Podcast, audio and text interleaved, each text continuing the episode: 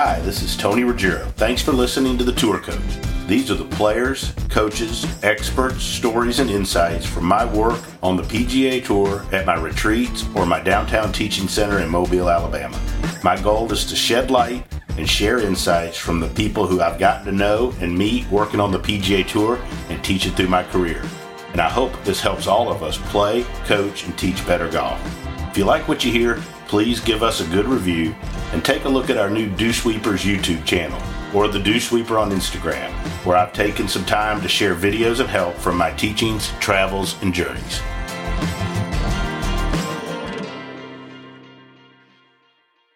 So here we are on another edition of the Tour Coach, and my guest this week is former president of the PGA. She's a Golf Magazine Top 100 teacher.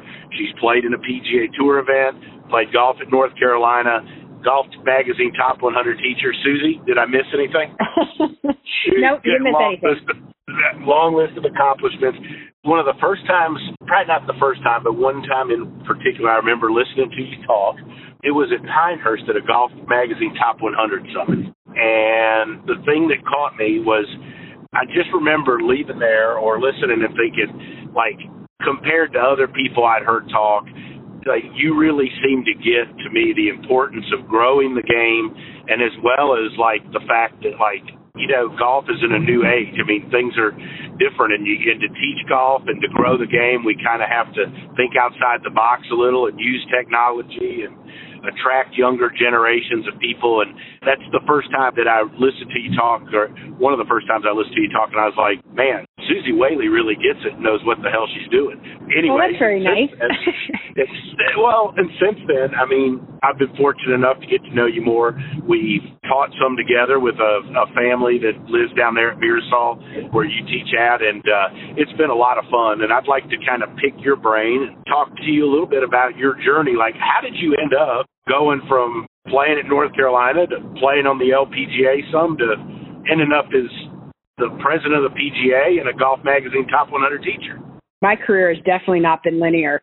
And uh, I tell people all the time, you know, if you ask me sitting on my couch, like, did I imagine myself doing what I did? No, absolutely not. You know, I just took what was in front of me in the moment of time. I wasn't even going to be a golf professional coming out of the University of North Carolina. I mean, I had a good college career. I was a steady collegiate player. I certainly wasn't the best on our team. I played golf with Katie Peterson and Donna Andrews, both of whom played on tour. Donna Andrews, a major winner on the. LPGA tour, a multiple time tour winner but proud to be a part of that team. We went to nationals. It was a great experience, but my goal was to go to law school. And I had graduated from college. I was having a really good senior spring in college and, and was living with my family for the summer. I qualified for the LPGA championship as an amateur and went over and played really well and had uh, a couple people offer to send me to tour school. And you know, you can you can only imagine that conversation when I got home with my family. you know, I'm not going to go to law school. school. when I had never ever even discussed ever being a golf professional. And I think about that today and I'm so grateful and thankful for the family that I have because they said you can always go to law school. If this is something you want to try, you should go try it. And and that's what I did. And I have this amazing career, amazing husband, family because of that decision. And um, but as I said, you know, it was all over the place. I, as you mentioned, I was a, a tour player for a couple of years, pretty unsuccessful at that, but loved it went on to have my children and, and got back into the business as a coach and a teacher, thankful to Bob Toski and Jim Flick, who were running golf schools at the time where my husband was working. Was trained and mentored by by Martin Hall and Mike Malaska and Dean Reinmuth and Laird Small and um, the Woods, Mark and Kathy and Charlie Epps. I just had this unbelievable group of people that mentored me not only in coaching but but within the game as a teacher and then went on to be head golf professional and then went on to be a commentator. So, you know, for me, the journey was all over the place, but one that I, that I've loved. One of the things I enjoy about doing this podcast is I love hearing how teachers end up where they are, you know, and how the, the road got them there and the influences they have. We have some very similar influences Mark Wood was my first golf instructor. Uh, Is that right? Yes, and I didn't know he was as young as he was when my dad paid for those lessons. He always just, like I told him this the other night. He teaches a lot of my junior stuff with me, which you and I've talked. We're going to do some stuff together in the fall. I mean, Woody just always talked like he knew everything from the very beginning. Like I just always assumed he was older. But uh yeah, so Woody was my first golf instructor and he was the whole reason I decided when I first started working with him and I first went to spend some time with him and Kathy, he was the reason I did I watched him with people and I said that's what I want to do for my career.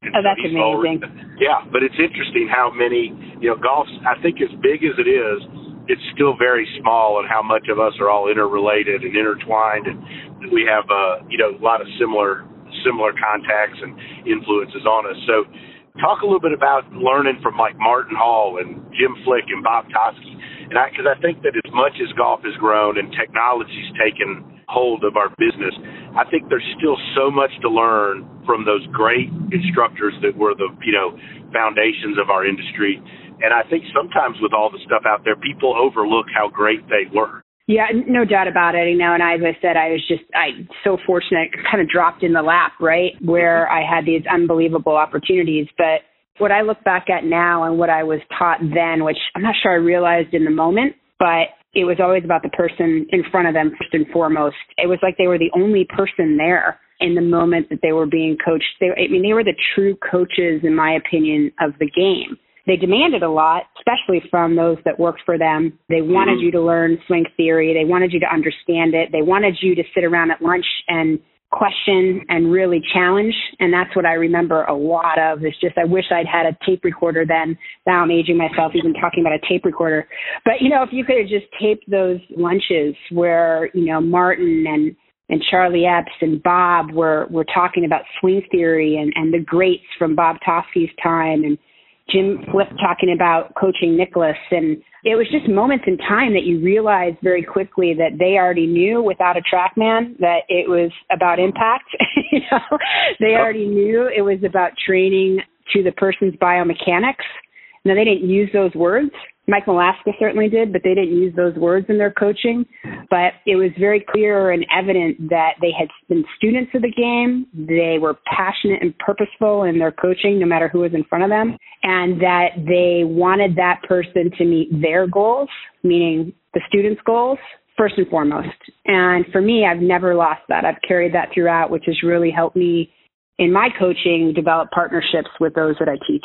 Yeah, I think that's a great point. And I look back on, you know, coming up and teaching alongside and working with folks like Mark Wood and Hank Johnson, who I worked for for such a long time, and you know, that was out of that Golf Digest school era with Jim Flick and Bob Toski and all those, and and they were very demanding to work for. You know, very demanding. Uh, and and I think like now that I have folks work under me, I tell them sometimes like they have they think I can be a jerk sometimes. Like they got no clue, they got no clue what it's written. I mean, well, I'll know, tell you a uh, story. So I was, uh, I was, I was in the beginning. You know, first of all, you work for a year without being paid, and uh, you're just there observing and and grateful for the opportunity, which I was and you think about that today, and you think about young coaches today, would they be willing to to to give that no. kind of time? You know, and so right then it was just a privilege to be the one that was invited to not get paid, and I laugh about that now. And then you know when you started, you started on the putting green. You were not you were not given the opportunity to take somebody's golf swings into your hands until you had you know observed and watched and and earned that privilege. And I remember the first time I got called in to long game and Jim Flick used to call me Whaley. He didn't never call me by my first name. He just called me Whaley. And he's like, Whaley, come on, let's go. And I, I was like, oh my gosh, I'm in. It was like getting put off the bench, right? And, uh, I was ready to go. I mean, I had studied so hard. I, I thought I'd had it. And, and the one thing that anybody worked for Jim Flick knew you weren't allowed to say was turn. And, uh, right out of the gate, I said turn. And he looked up at me and he said, you can go have a seat and that was it. I got one line out. I had to sit down for another six months. but I you tell you what, I learned very quickly. I never said that word again. And uh, but you know, for me, it was it was something that you wanted their respect. You wanted mm-hmm. to earn the right to be able to honestly have the privilege to change somebody's life through the game. And I think there's times you and I probably have experienced it. You know that I try to share with young coaches this isn't just about a half an hour or an hour and, and getting paid for it. And I realize that's important, and I'm not saying it's not because that's our living and we should be respected for that. but it's so much more than that. And when you have the opportunity to, to really change somebody's day, life in that hour, you have to look at it as a responsibility. And that's, that's what they taught me. It was, a, it's an enormous responsibility and one that, that I think, you know, those of us that do this full time take very seriously. And this probably isn't totally an accurate observation because I'm jaded, but like you know, I feel like, and this isn't being critical of new younger instructors coming up because it's a different time, but like I feel like, you know, there were more people. Maybe it's just a generational deal. Like you, like I was the same. Like I can't tell you the number of days that I would go and I would just tee golf balls up for Hank and Wayne Flynn, and and like I mean, never got paid. And I never, it never crossed my mind that I should have got paid. No, right. right it was like my opportunity to learn, and I think that I'm I, I'm certain that like I'm halfway decent as a teacher now because of that experience, and I you know I don't know that uh, our culture certainly has changed because I don't see there's very few people that are willing to do that now. Part of me wishes like there were more people that were just still old school enough that we're like willing to do that more. I mean, maybe that just makes me old as dirt, but that's certainly the way I wish I think it does make us sound a little old, but I could tell you I was Martin's minion in the bunker, right? So I was the oh, one doing all the raking as the and, you know, sand into my hair and my eyelids and my eyelashes, and Martin's you know barking orders from the top of the bunker to those that are in it and it was 108 degrees right in Florida. But you know, I think a couple factors weigh into the fact why it's probably a little out of the question now to, to ask that of younger coaches. You know, we don't have a lot of golf schools anymore. They certainly are on the rise and coming back, which is nice to see. You have mm-hmm. teachers like Jim McLean who are still training just as, as hard and challenging to those that work for him, which I love to see. But you know, not everybody's going to take that opportunity on, and, and those that have have been incredibly successful in the business you know, so my recommendation to young coaches is, you know, find somebody, find somebody that's willing to share their knowledge with you because I've never had a PGA professional or a teacher that's acclaimed that hasn't been willing to share. And, you know, if you seek them out, they would, they would love to help. And I think that young coaches, they have young families and they're trying to make ends meet. So I understand not being able to, to do what we did. However, I do think there's so much opportunity now with technology to study to really learn the science of the game, to research, to learn the biomechanics of the golf swing, to understand pressures and mass and force to the point that I was didn't know I was learning that from those that were coaching me through it, but I was mm-hmm. learning that. And I think in today's environment, you have to be a self-study in many situations and try not to use your students as your study objects, right? Um, right. You know, I think all of us would have given that. back I think we would have given back our first two years' salary because those poor people that I coached were only getting the drills that that I taught I, I was using for myself, which had nothing to do with what they needed. And I think in today's, I think what's so cool about today is there's so much information readily available if you accurately seek out the correct information that you can really understand the golf swing for those in front of you. Now the delivery is something that I think everybody can continue to work on because as coaches, you know, we're just in the human behavior business. We're just trying to change behavior. And that takes that human to do. A machine is never going to be able right. to do that in my opinion, right? Which makes our careers have a lot of longevity. When you look at, you know, work and, and what work is going to look like over the course of the next 50 years, I don't see us going away. I see us always being additive as part of the coaching industry. However, you better be working at it and you better be working at those human skills. If I had to do it again, I would tell you that I would have taken a whole lot more behavioral cl- behavioral science classes in college or or even even after that I'm now seeking out. Um, just to understand the psychology and how really to make a difference in, in people's worlds beyond technology. When you add those two things together, that's when your coaching elevates. I think most of us all have access to about the same information now. I mean, I don't know that, you know, I mean, I know there's people they fight on the social media about different parts of teaching and stuff. But like, I think we all have access to most of the same stuff. And I think now a lot of the differences in the people that excel with players and in developing players are just better at the art of coaching and teaching and understand interpersonal skills and how to communicate and uh, you know all of those things. And uh, you know, I think, and and I agree with you. I think I think part of our role is we're heck, I mean, I'm a shrink part of the time, you know. So it's it's interesting the different hats that we wear when you coach and develop players and help people grow as, as golfers. Yeah, and I, I don't. People would probably argue this point with me, but I've found over the course of the last five years, with the advent of technology to consumer as well as to coaches, because there's obviously so many early adopters that had technology way before five years ago. But if you look at what's occurred in the last five years, I think I find the biggest impact is amongst the juniors, the strong juniors. They are mm-hmm. very attuned to technology. They understand it. They like it. They are into stats and data. And what I found is that's made it my job even more difficult to what you just said, which is playing part psychologist because their level of expectation based on data and based on what they assume they should be able to accomplish is so incredibly high in comparison to their skill set in the moment that they're in, especially as they're growing. And what I try to share with parents is, is it's a very difficult line to meet at home when you have a young boy or girl who understands what they're trying to accomplish, um, who thinks that the PGA Tour and the LPGA Tour are accomplishing at X when they really aren't and then they're deciding that a five, you know, five yard dispersion is, is not good.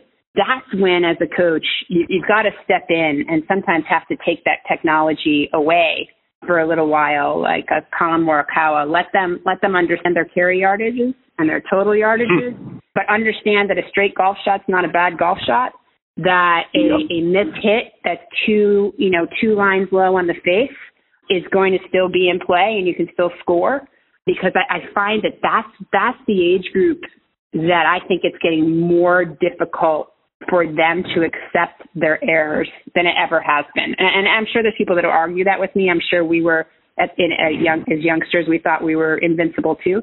But I'm telling you that the data is making it. I think as a coach, you have to be that intermediary between when you're going to use the data, how you're going to train on the data, because I think it's mandatory you do, but knowing when to take it away and when to use it, I think is critical.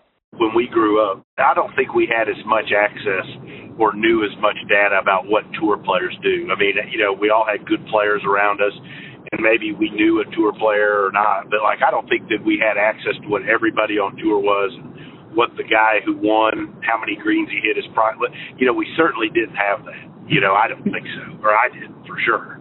No, no, I don't. I mean, gosh, no. I mean, I just remember growing up, and you know, role models for me were Nancy Lopez and JoAnne Carner, and you know, I would watch them with great admiration, but I never considered their ball striking or how many greens they hit.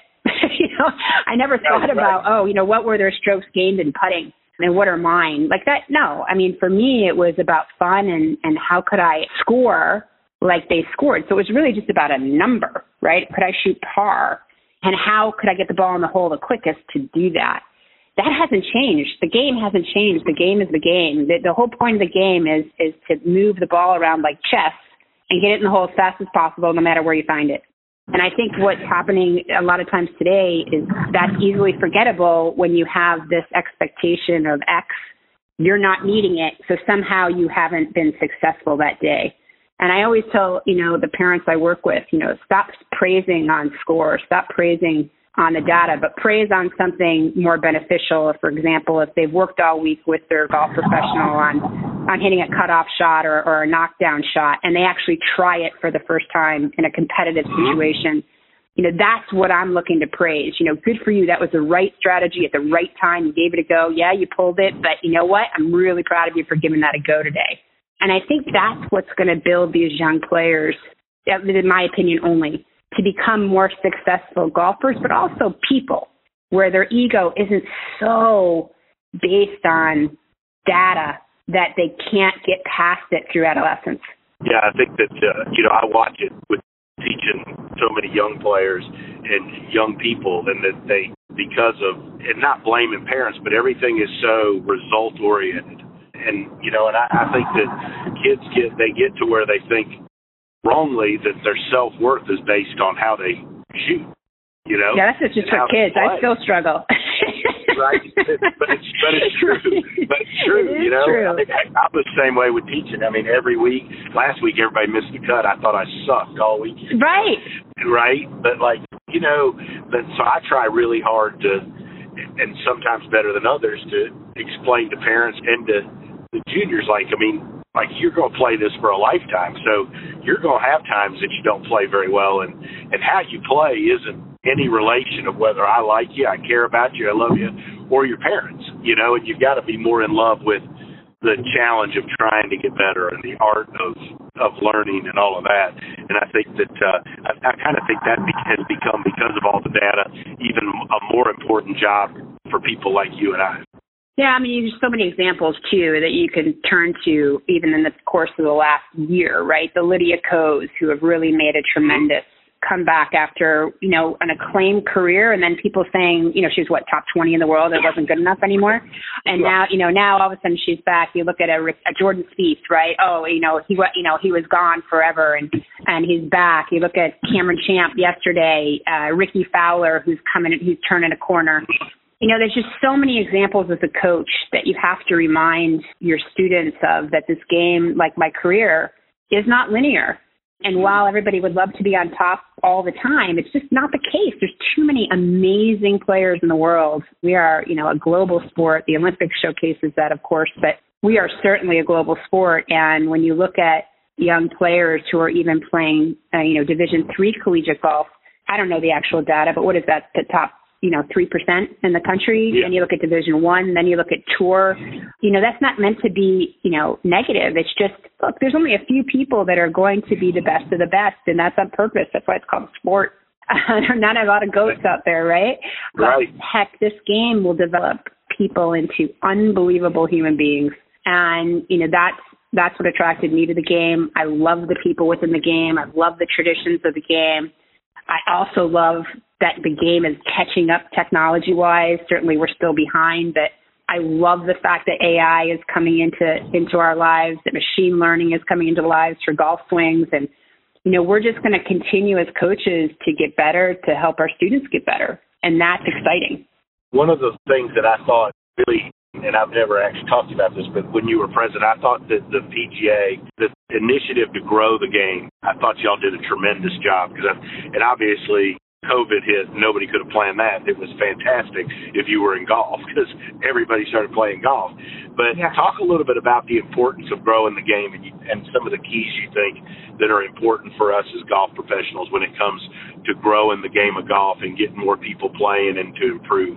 Yeah, you know, COVID COVID was one of those that nobody could have predicted, as you said, and certainly due to back to golf efforts, you know, we we worked tirelessly to get people the opportunity to play outside, to be with friends and family in a socially responsible way. And our golf professionals were at the forefront of that, right? That had nothing, you know, yes, the PGA of America helped and in Washington to get that to happen, but the, the credit is due to those that run the golf facilities and who are continuing to work overtime because golf courses are packed so now when we have yeah. this inclusion conversation about getting more people on golf courses, I think people are like, hey, don't put any more people on my golf course. I can't get a tee time now. you know? Right, true. So, um, but we all know that that's not the case. There's about 15,000 golf courses around the country, and certainly we want those holes and tee sheets filled, and we want as many people that want to play the game as possible to be able to play it.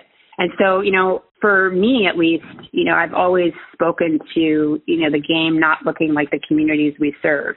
And I think over time that has to happen. We need to include every population that wants to play the game and those that can't afford to play the game have to, we have to come up with a solution to access and to opportunity.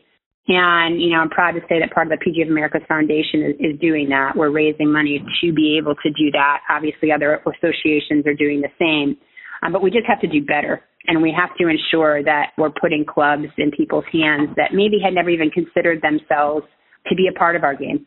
And are, I say very loosely, nobody owns golf. Golf will be around forever. And, but we can be the stewards of it and we can certainly make a difference in it.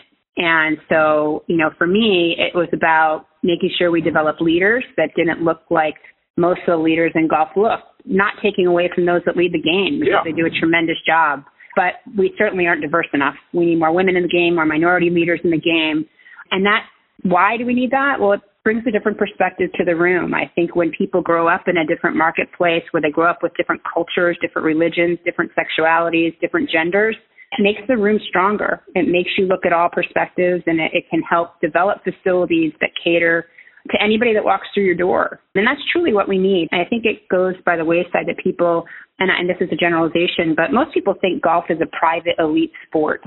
And, you know, only 70% of the courses around the country are daily fee, are public, not private. Mm-hmm. And, and I think the perception is that, that it's opposite. And I'm not here to say there aren't very wealthy, elite private courses in the country. There are. But, you know, those doors are opening as well. You look at a, Pine Valley that just opened its membership to women. Long overdue. I'm not, you know, standing up and cheering on my my chair because they finally did that, but that's progress. And, and progress is a good thing in our game. It's slow, but it's a good thing. And and so I will continue throughout my career to espouse the need to welcome whomever wants to play this game to it, but doing that not naively, understanding that there are barriers to entry that we need to try to eliminate those barriers, that there's barriers to access. We need to try to eliminate that. And as coaches, we can be an enormous part of that solution. And, and that's why we really honed in on the coaching side of this because we're the, that connection. We're that connection to somebody falling in love with golf. And, and that's, you know, that's our job. That's awesome. I love all of that. I, I try really hard. I know it's harder in some places than others, but uh, I think it's important to anybody that really wants to learn the game and is passionate about it to give them access to good instruction and find ways to make it affordable or or give just give them access to it because I think that's ultimately how the game grows, you know. And I think if yeah. we can make give people good quality instruction and develop their fundamentals, I think they're more likely to stick with it if they start having some success with it too, and actually improve while they're out there doing it. We all know if you play better golf, you play more golf. That's just a fact, right? So yep. if we can get people to play more golf, better golf, we know that they're going to do more for our industry, right? And look, at this is a business proposition too. This isn't because it's just the right thing to do. It's good for business. When you have people frequenting properties, you are, are we have an $84 billion industry, the golf industry, right? And I think after COVID, it's probably even greater than that. And as a, let's say it's $85 billion industry you know, people would say, well, gosh, isn't that enough? Well, no, because think of those that don't play, those that don't take lessons. I think, you know, 10% supposedly of those that play the game take lessons. What if we just moved that needle a little and made people play even better? And then what if those people brought their friend with them or their grandchild with them or a yep. neighbor with them to play the game? What if an invitation went out? What if we finally got rid of the monikers in this game of, you know, gender? What if we got scorecards that just had, you know, here's your five T's, pick where you want to play from. You know, what if mm-hmm. we had an opportunity for women as they age to actually leave the tee they grew up on, right? Women get one place to play from unless they move back, which is fine. I, I move back, plenty of women do. But where do you go as you're aged as a woman? There's nowhere to move up, right? A male gets to move from the black to the blue to the white to the green to the gold to the red right? So they get five options and they play through their 80s. Where, where are women supposed to go? And why do we lose the greatest majority of women in the game after 60 years old? It's not fun anymore. They can't get to the green, yeah. and we don't give them an opportunity to do that. So there's just so many little nuances in our game that are, you know, changeable. That doesn't mean it doesn't come with a cost.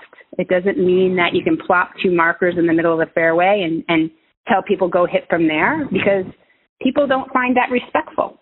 But if a facility chooses to and builds their golf courses or changes their golf courses or adds the opportunity to have a 4,200 to 4,600 yard tee box, if they make every hole on their golf course a par three, meaning add a tee to make every hole a par three, and allow people to play quickly that are new golfers on the facility they already own and have, this game would explode.